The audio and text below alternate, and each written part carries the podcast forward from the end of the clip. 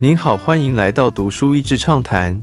读书益智畅谈是一个可以扩大您的世界观，并让您疲倦的眼睛休息的地方。短短三到五分钟的时间，无论是在家中，或是在去某个地方的途中，还是在咖啡厅放松身心，都适合。日本学者眼中的俄罗斯，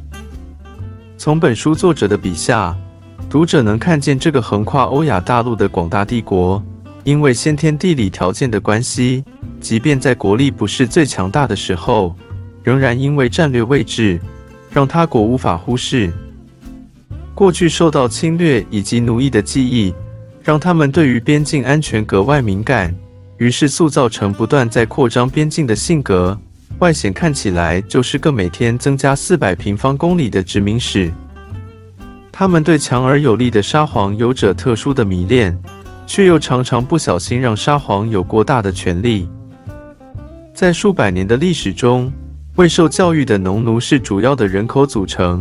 再加上不同信仰多民族的混杂，形成一个看似庞大却相对脆弱的社会，也是后来工人阶级社会主义之所以会从这里发源的主要原因。罗曼诺夫王朝，本书主要是囊括罗曼诺夫 （Romanov）。王朝三百年的历史，但是故事的前情提要却是从西元九百八十八年基辅大公国皇帝受洗开始说起。现今乌克兰首都基辅附近一带，也是俄罗斯文明的摇篮。原本是夹在东罗马帝国与东方游牧民族之间，不算太大的一个群体。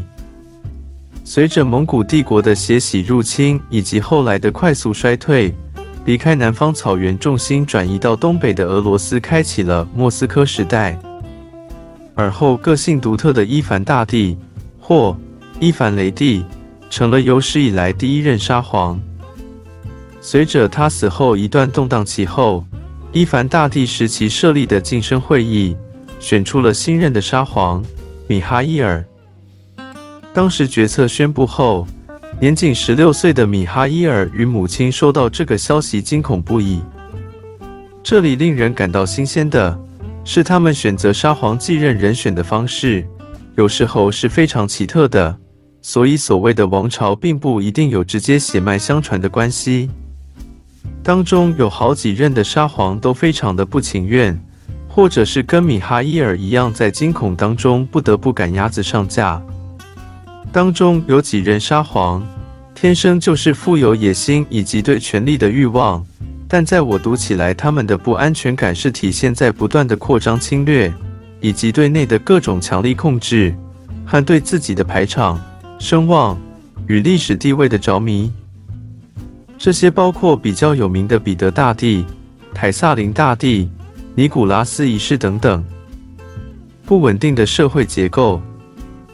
因为庞大农奴人口的结构，社会里面对于利益分配常常都是处在一种非常不稳定的状态。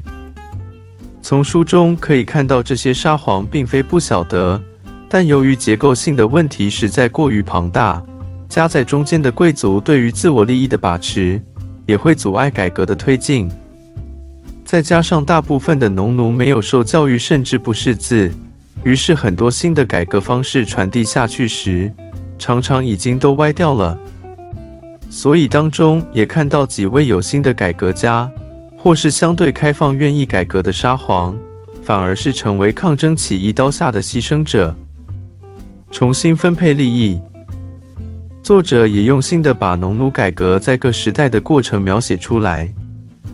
许多国家也都或多或少有经历土地改革开放的过程，但是在俄罗斯这个脆弱的社会中。进行这样庞大的利益重新分配，视为一项巨大的任务。不同民族之间的冲突先不说，光是不同等级农民之间，富农与农奴，或是隶属于不同区域或是公社的农奴，常常就是在爆发各式的冲突。在工业革命之后，随着俄罗斯推向工业化，农奴似乎也找到一个进入都市工作的选项。一开始都是夏天耕种，冬天进入都市打工的候鸟形态，但随之而来的仍然是劳资利益分配的问题。工厂仍然不时有罢工与镇压的事件出现，其中会发生一些有趣的事情，例如在工人冲突的事件中，发展出所谓的多人拳击，让人们可以照着一定的规则尽情的发泄。面临新时代，这当中最主要的议题就是所谓的土地所有权 （property）。如同世界许多国家这样的权利是掌握在少数人的手中，大部分的农人只有使用的权利。并且要从当中的产出赋税，要把原本集中在少数人手上的这些权利重新教育其他的人，并且顺利分配下去，在任何一个国家历史当中都不是一件容易的事。这也让我想到，所谓数位资产 （digital property） 现在也似乎是在一个众人观念启蒙、想要颠覆少数平台把持所有利益的关键时间。看着过去这几年关于加密货币和 NFT 等等的话题兴起，我们现在也正在一个资产重新转移的时代当中。最后，作者总结了俄罗斯的历史，就是个不断向外扩张、变身为多民族帝国的过程。我看了一下书中所涵盖的范围，包括了高加索人、斯拉夫人、达达人、亚美尼亚人、突厥民族、日耳曼人。库曼人等等极为多样的人种。随着世界资讯化的发达，各式真假消息充斥，要在多元的群体当中寻求共识，是人类重要的学习。这个过程中不免寄望强人领袖或是英雄，但就算能有短期的效果，常常需要付上极大的代价。长远来看，还是需要社会学，让不同的群体都有一定的归属感，才能够带来长远的稳定发展。今天的内容就到此为止了，十分感谢大家收听《读书益智畅谈》节目。如果对我们的内容感兴趣，欢迎浏览我们的网站 dasheasy 点 net，或是关注我们的粉丝团“读书益智”，也可以分享给您的亲朋好友。欢迎继续关注我们下一期节目，下次见。